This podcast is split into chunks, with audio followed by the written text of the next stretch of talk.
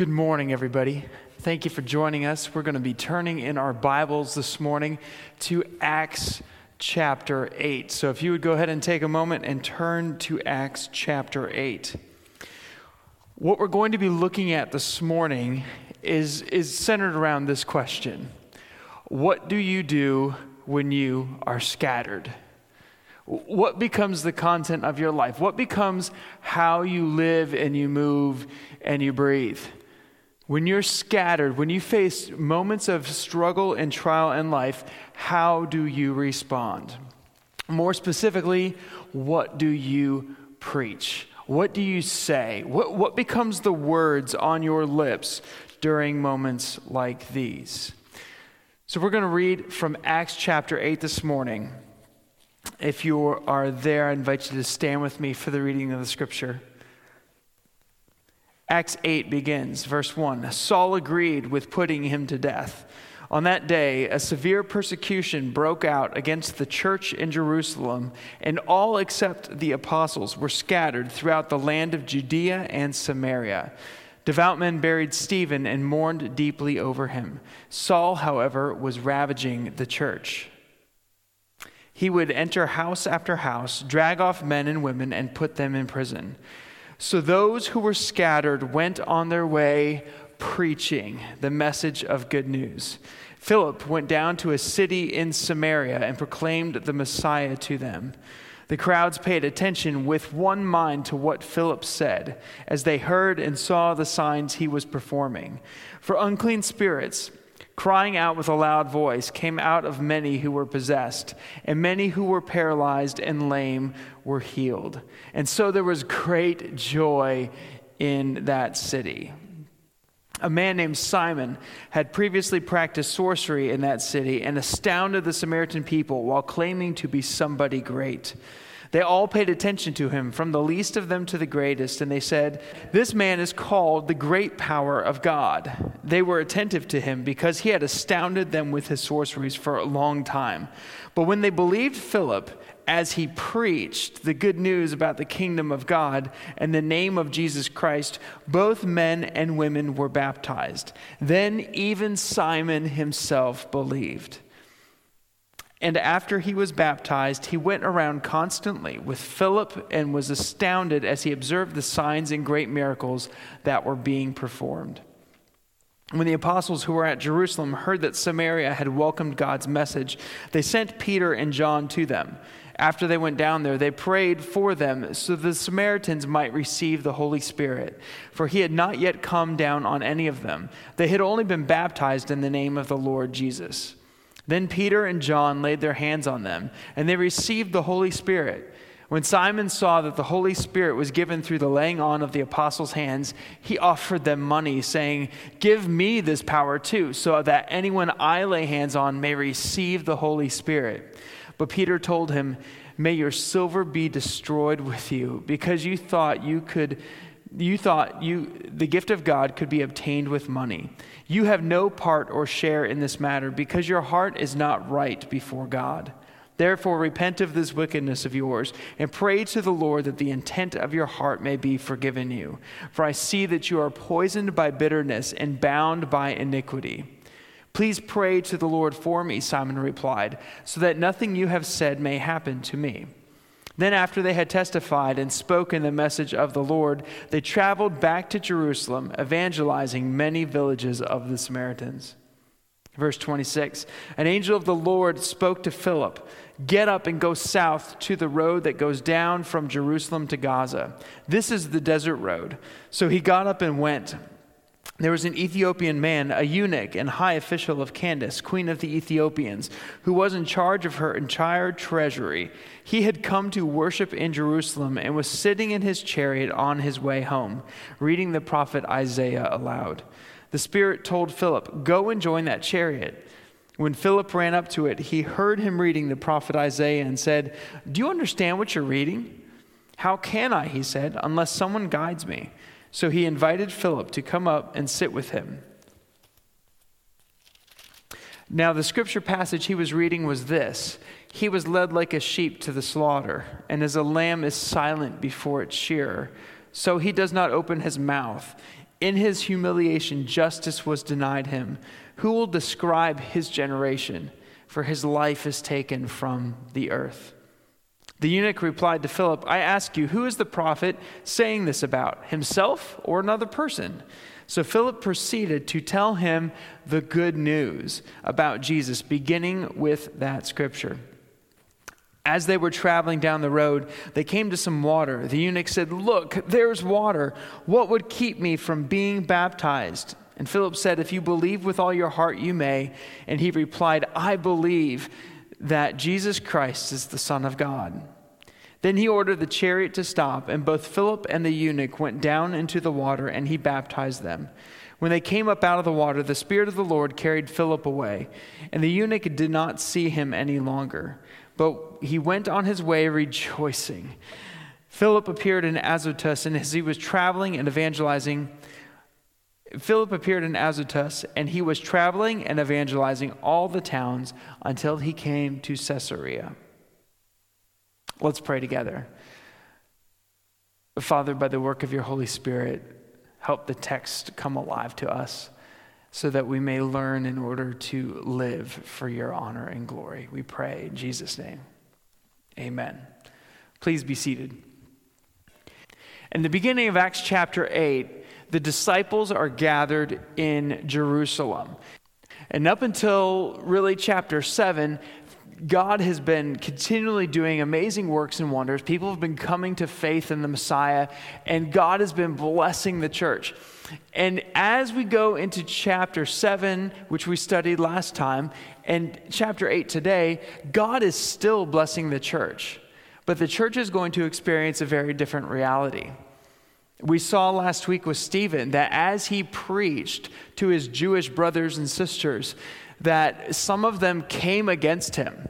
And and they began to not like what he was saying. And we ended last week's teaching with Stephen being stoned to death because of what he was saying about the Messiah in Acts chapter 8, Jesus' followers are in Jerusalem and they're experiencing significant persecution. And they're being persecuted because of the message of the Messiah, which is what they preached. Now, the message that Jesus was the Messiah was something that challenged first century Judaism and it threatened the power of the Jewish ruling class. It, it, went against everything that, that Judaism, at least as leaders in Judaism, generally stood for. It's kind of ironic because here you have spiritual leaders in Israel, like the Pharisees and, and the Sadducees, who are very much um, su- supposed to be leading the nation and, and leading God's people, Israel, to love and to worship God. And yet, these spiritual ones are people who, who are very blind. They're blind to what the Messiah was doing in their midst because of their arrogance and their pride. And, and, so imagine just for a moment that you are a messianic believer at this time. You've just come to understand that Jesus is the Messiah, that, that he died and rose again, and that he alone has covered your sins by the shedding of his blood. And so naturally, you want to share this news with everyone that you meet Be, because your heart's been made right with God. You now stand before God blameless because of the work of his Son.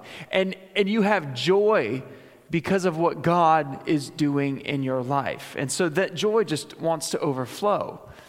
But as you begin to share this message, um, those around you turn against this message. Uh, they harass and they oppress you because of your belief.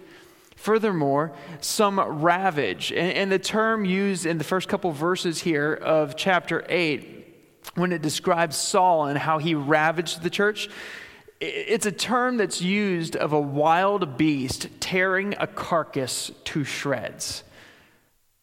All right? Some ravage, they tear you apart. You and your friends and your family who have trusted in Jesus the Messiah. Let me ask you a question How do you feel? How do you feel? Perhaps more importantly, how do you respond? What, what do you do in response to this? How do you seek to honor God in the midst of this trial. Well, the text says, beginning in verse 4 of Acts chapter 8, that, that the early church was scattered. All right, many scholars believe that it is specifically referring to Hellenistic Jews here because of the violent response to Stephen's speech. And so they scatter, they leave Jerusalem. Some of them head west. This is a photo that's taken to the west of Jerusalem, down towards, um, down towards the Dead Sea, and so you can kind of see some of the surrounding area. Here's another photo because some of them head east. They head down into the Shephelah region. They head down in towards, towards the ocean, towards the Mediterranean Sea. And some of them head north. Now, we're going to follow a man named Philip, and Philip heads north, and he heads to a place called Samaria. But here's one of the kind of the big ideas I want you to get. Wherever these disciples of Jesus went, they preached. As God scattered them, they went and they preached. What do you do when you are scattered? Now, the idea of preaching here uh, comes from a Greek word, and it's the word euangelizo. And in a general sense, this word means to bring good news. Okay, that's the general sense. In a more specific sense, and this is how it's being used here. And, and the reason I tell you what this word is is because it happens five times in chapter 8. So, so there's a big idea that the writer, Luke, is wanting you to get. As they went, they preached in general to bring good news, but specifically, here's what it means it means to proclaim the divine message of salvation. All right? As they are going, they're sharing this good news that Jesus has come, that Jesus has died, that Jesus has paid for your sins so that you can live forever with God, but even more so that you can live right here and right now in the authority and the provision of God in your life. They're telling people all about Jesus, their Jewish Messiah. All right, so you'll see this in verse 4, verse 12, verse 25, verse 35, and verse 40. It's not always translated preached. Sometimes it's translated proclaimed. Some, sometimes it's translated uh, a number of different ways, evangelizing, for example. But, but the idea behind this is that they are proclaiming the divine message of salvation, which, by the way, is really good news. So, where did they preach? Acts 1 8, if you remember, uh, says, And you will be my witnesses in Jerusalem and Judea and Samaria and even to the uttermost parts of the world. Where are we at right now? That's right, we're in Samaria. We were just in Jerusalem, in the Judean area surrounding Jerusalem, and now the gospel is going forth by means of really scattering and Philip goes up and he begins to preach in Samaria. And so I have a photo here for you. Uh, if you'll notice, the blue, that is Jerusalem and, and the surrounding Judean area. If you go north to the purple, the purple is Samaria. So you can kind of get an idea of where, where things are headed. Now, Samaria, this is an interesting place for this to go because Jews and Samaritans they had a relationship, but it was it was complicated. Uh, all right, it was really complicated. Jews and Samaritans despised one another, and this goes back hundreds of years. All right, so we're in the first century AD, back in 722 BC, so literally over 700 years before the time of this occurrence. Um, the Assyrians, they came in and they conquered Samaria, and they took many of Samaria's inhabitants away, and they brought Gentiles to the region, people who were not Jewish. And the Samaritans were descendants of those Jews who remained in the land because a lot of Jews got taken off, but not all Jews got taken off. The Jews that stayed in Samaria, they intermarried with these Gentiles. Now, there was after that there was a rift that continued to occur. And and eventually it, it, got worse and worse and worse. And the samaritans eventually came to the point where they established a rival place of worship on mount gerizim. Because uh, true jews you know fully blooded jews looked down upon the Samaritans for intermarrying during this time of exile. They, they considered them to be not real Jews. And so this rift grew and grew, and other things happened. But you, you come to the point of the New Testament writings in, in Jesus' ministry, and he even tells a story about a, a good Samaritan. And when his hearers heard Samaritan was the one who came and he brought healing and he brought grace and he brought um, care for this person who had been beaten on the road, that was a landmark kind of mind shifting um, reality for the Jewish people of that time. Of course, the Samaritan wouldn't do that because the tensions were so high. And what I love is that Philip could have gone anywhere. Philip could have done anything. He, he could have just wanted to take the message of the Messiah to his own people, j- just to the Jews. Um, but he doesn't. He goes to Samaria, and as he goes, he preaches. He wanted to share what Jesus had done in his life. He could have allowed bitterness or resentment from being scattered and being pursued out of Jerusalem to, to, to be the focal point of his heart and his mind. But he had experienced Jesus. And the amazing thing about when we experience Jesus is that it brings joy and it brings peace. And, and those things cannot help but be shared twice in this passage alone, we see a response to the gospel. And one of the main hallmarks of that response is that there was joy in that city. And that's what we see in Samaria. Now, as Philip preached and he proclaimed the Messiah, notice what the Holy Spirit did through his preaching. There were wonder signs. Unclean spirits left people. Those who were paralyzed and lame were healed joy came to that city. The Samaritans responded to the good news of Jesus. They believed, and as a result of their decision to follow Jesus, they were baptized to outwardly demonstrate the inner work of transformation that God had done in their lives. And this pattern is very consistent with Acts. If you remember back when we studied Acts 2, and all the people hear Peter's preaching, and they're cut to the heart and they ask Peter, they say, What must we do in response to the gospel which you have just shared us? He says, Repent and be baptized. In other words, turn your, your attention and your gaze off of yourself and off of your problems. Repent of how you have sinned against God and say, God, I need you. And then demonstrate that inward change by being baptized. We'll talk about baptism a, a, little bit later in our teaching, but baptism always follows trusting in Jesus and that act of repentance and turning from sin. And so in our passage, we're then introduced to a man named Simon, who Philip meets in the course of his preaching in uh, verse 9, a man named Simon had previously practiced sorcery in that city and astounded the Samaritan people while claiming to be somebody great. I like to look at Simon this way Simon is a case study in what happens when we become enamored with a what's in it for us mentality.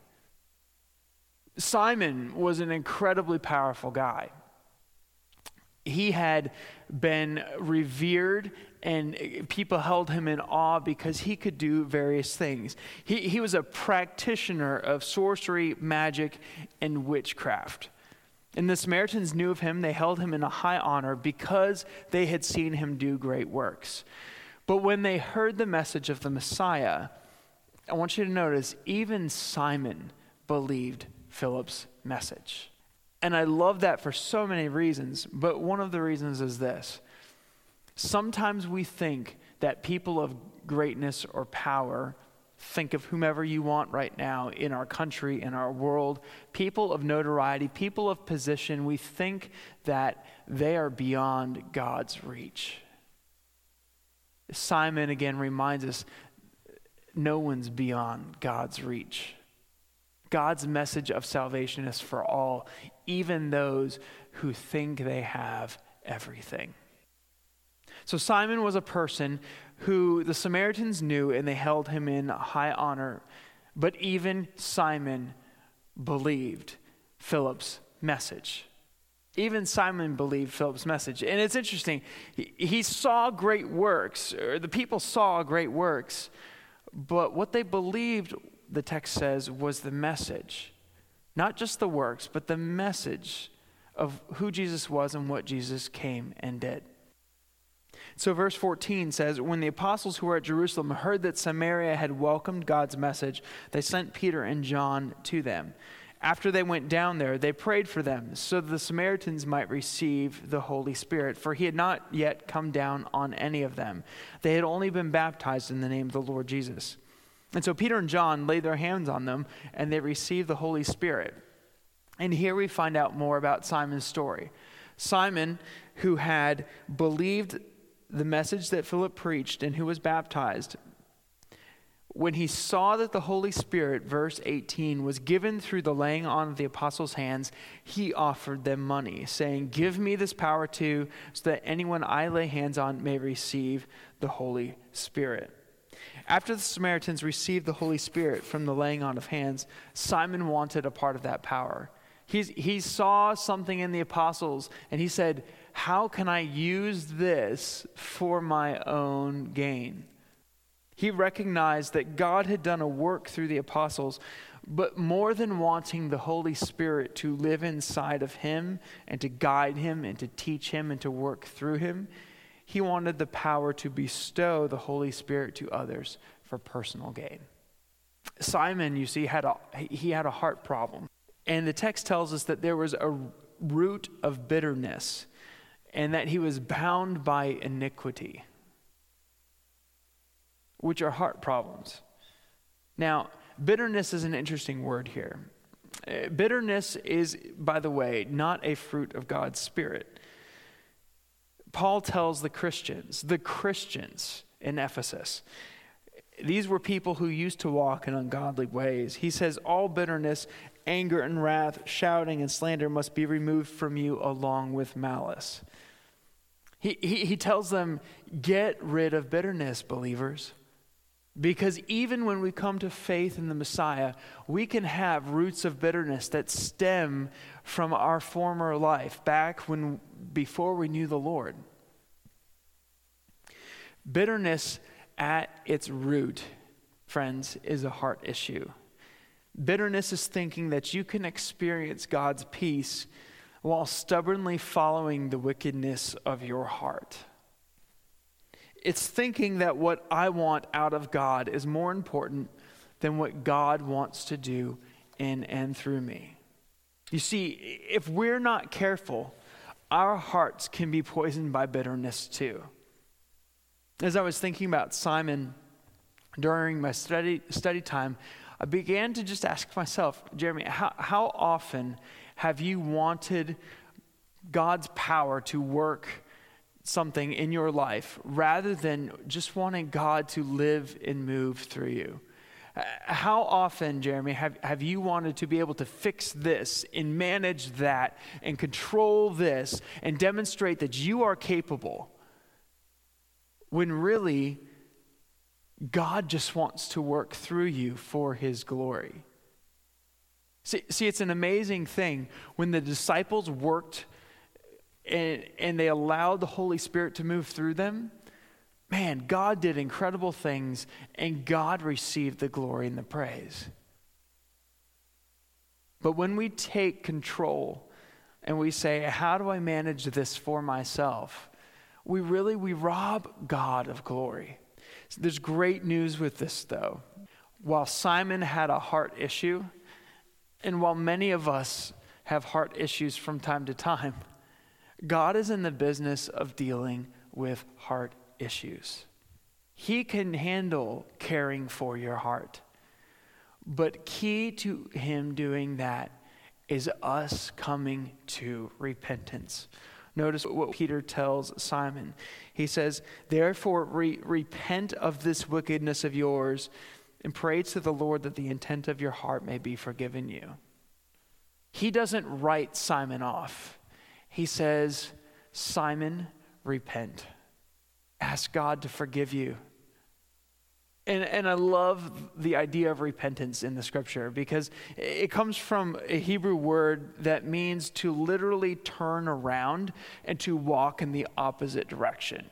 And so if you're heading down uh, a bitter route or, or another route of sin, what repentance looks like is to turn from that and walk over here.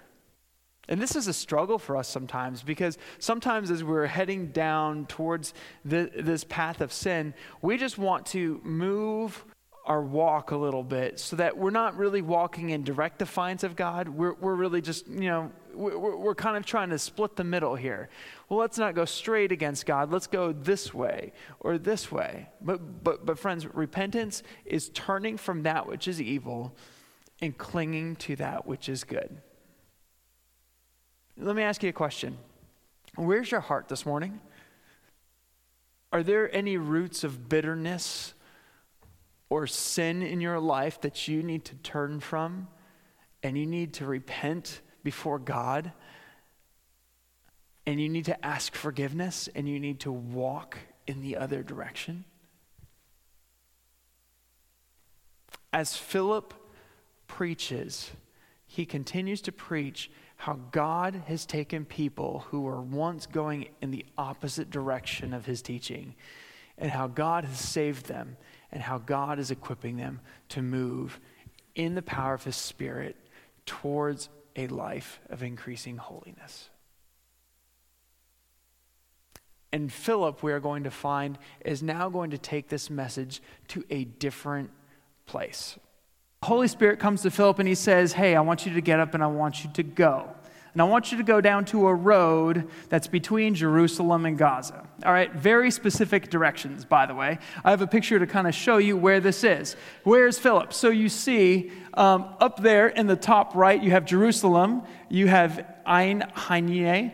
I probably butchered that, sorry about that. But you have they're in the mountains when you're in Jerusalem. And so you're coming down off of this mountain area and you're coming down into the Shephelah region. That's the more green region here. And this is a, a likely pattern that, that Philip may have walked coming down from Jerusalem, coming all the way over to Gaza. All right?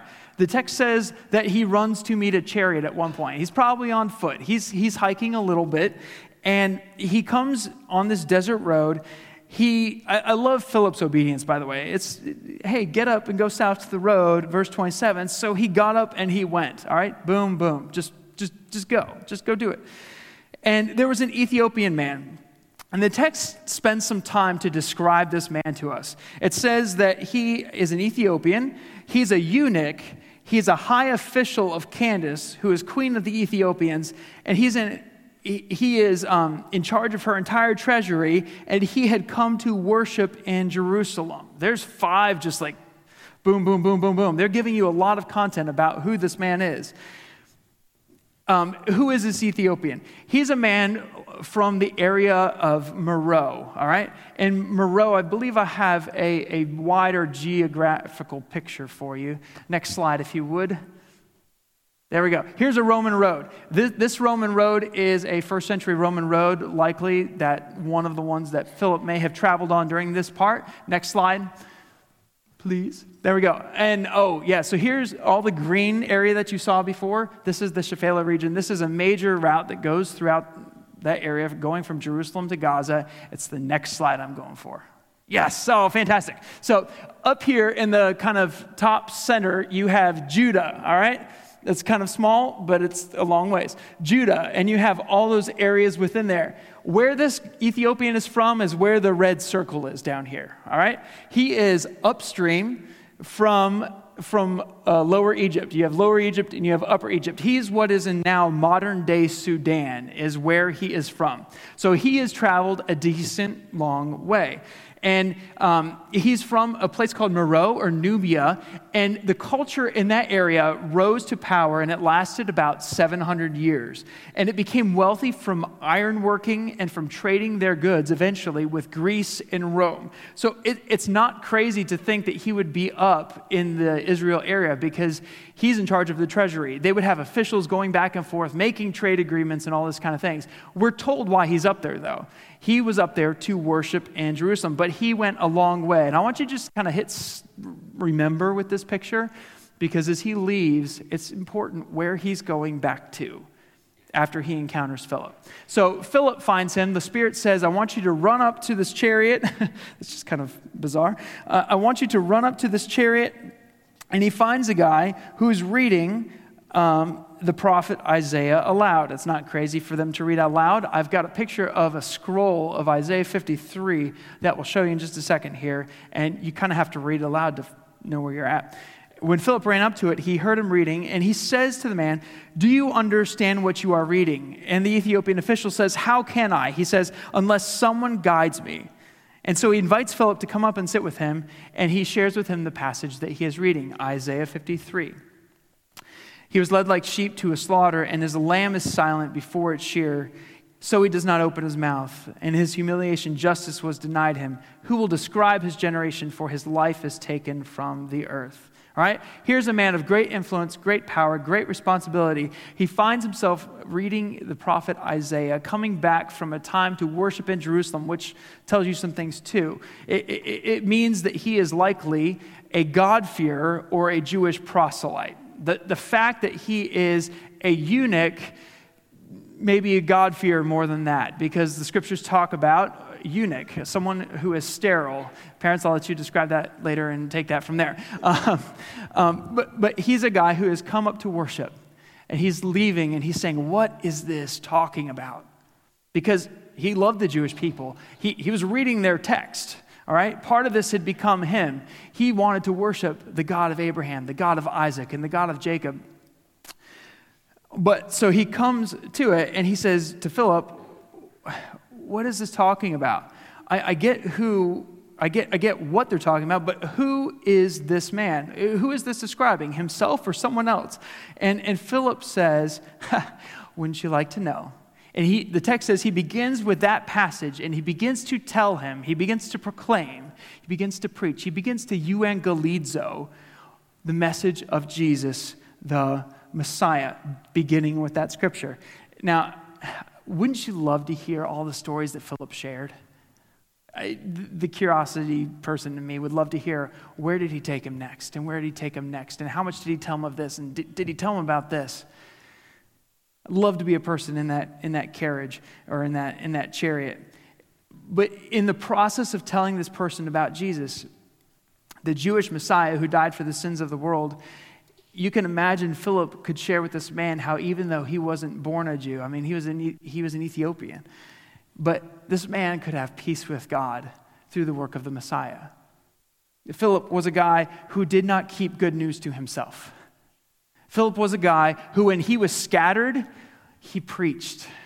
It just came out of him because it had, it had to, all right? It had to come out of him. And the Holy Spirit is working through Philip because you see in verse 36, in response to the hearing of the word of God and the truth of the gospel, the Ethiopian official commits his life to Jesus and he asks to be baptized. He says, uh, and, and I love this. As they were traveling down, they came to some water. The eunuch said, Look, there's water. What would keep me from being baptized? You know, Philip had told him, you can just bank on it. Philip had told him, when you turn and you repent from your sin and you go towards God, that's repentance. And what follows repentance for the first time is baptism, because baptism is a, is a recognition that God has done an inner work inside of you. And the Ethiopian's like, hey, there's water. Can we do this now? And so I, I have a picture of Ein Hanya, and uh, I believe, go, there we go. Oh, this is modern Nubia. This is, or these are the ancient ruins that the guy came from. Next one, please. All right. Here's, here's one of the probable sites of, of baptism. You know, when you were baptized in the first century, the word baptism, baptizo in Greek, means to dip or to immerse. It means to go all the way under the water. It means to, you're, you're all getting wet. Every last bit of hair, everything is getting wet. And so this is a spring. This is a place where they would have potentially done a baptism because there was sufficient water to do baptism. Next slide, please, if we have another one. There we go. Isaiah 53 scroll. There's the one I was talking about. The portion that the man is reading is the one in the little box right there. Next slide, please.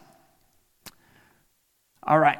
So we have Philip who, who comes to this man and, and and the man says, What would keep me from being baptized? And he says, If you believe with your heart, you may. Just the fact that he's saying, What would keep me from being baptized signifies that he has placed his faith in Jesus the Messiah. And then he ordered the chariot to stop. Both Philip and the eunuch went down into the water, and he baptized him. And when they came up out of the water, the Spirit of the Lord carried Philip away, and the eunuch did not see him any longer, but he went on his way rejoicing. So after Philip leaves there, he's down maybe in the Gaza area. He goes to Azotus, the text says, and then he goes up to Caesarea. But wherever Philip goes, Philip continues to preach and to preach and to preach what God has done for him through the work of the Messiah. So I ask you a question. I think I mentioned this at the beginning. What do you do when you are scattered? What do you do when you're scattered? When situations may push you out of where you are at, how do you go forth from there? One of the things we learn from Philip is that with joy we go and we preach and we preach and we preach. We, we, we become people whose lives are marked by the gospel whose lives are centered around how can I help this person come to understand in, in, a way that's right and true and appropriate? How can I help this person understand the gospel in a way that's right and true and appropriate? We all have a message that we proclaim, all right? We always proclaim something. What do you proclaim?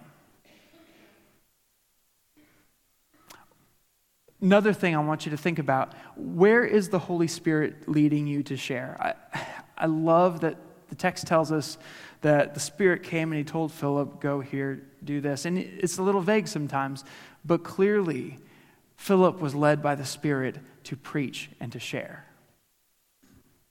Where is the Holy Spirit leading you to share? Sometimes it doesn't require traveling to a different region, but sometimes it does. I, I love that picture I told you to save the mental image because this Ethiopian is going to go down and he's going to go over to Egypt and he's going to go up the Nile and he's going to go a long ways away from where Philip met him. What do you think he's going to do? He, text says his heart is filled with joy. He rejoiced. As he goes, he's going to share that joy with people and share that joy with people. And I love it because it's a great challenge to me. How do I walk out of this building today? How do I share what God has done in and through me through the work of His Son? A couple last questions. What, what stake in the ground might you need to take today? Is it baptism? I, I love the immediacy of the text here. Um, when I came to Christ, it was probably several years. Uh, I don't have exact dates, but it, it was probably it was several years between the moment which I accepted when I accepted Christ at, at a, um, an event we, we were at, and when I was baptized. And I love how the, the Ethiopian's like, there's water, let's do this now. Let's put the stake in the ground now. Maybe for you, a stake in the ground is that you have believed the message of the Messiah, that Jesus died and rose again, and maybe you need to be baptized. And we would love to talk with you about that. Maybe for you today, though, the stake is different. Maybe the thing you need to be reminded of is that when you are faced with tendencies toward bitterness or anger or jealousy or all those things that Simon struggled with, you need to choose joy and you need to turn to God and say, God, I need your spirit to work joy out in my life. Friends, that comes when we yield and we yield and we yield to the working of God's Spirit in our life. So I don't know what the um, what the exact message for you today is, but I know it is this. As we go, what do we do? We evangelizo. We preach. We preach. we preach. We share with people the good news of Jesus the Messiah. And we're going to be ending our service this morning a very, very cool way. Um, I've got some friends, and, and Pastor Clint is actually going to be doing the baptisms this morning. We've got two young men who want to be baptized. And I just, oh, it's so fantastic. And just one, one word before, before I hand the mic over. When people are baptized, we applaud. And we, we don't applaud them, though we do applaud them. We applaud what God has done in their life because each one of us has a different story, and theirs is unique, theirs is special, and God has worked in it. So when they come up out of the water, being reminded that they are buried in the likeness of Christ's death and they're raised to walk a new life, we celebrate because that's something that many of us here have experienced personally. We've been saved from our old, our old man. So we applaud the Lord, but we also applaud them and we encourage them as they seek to follow the Lord in um, their life.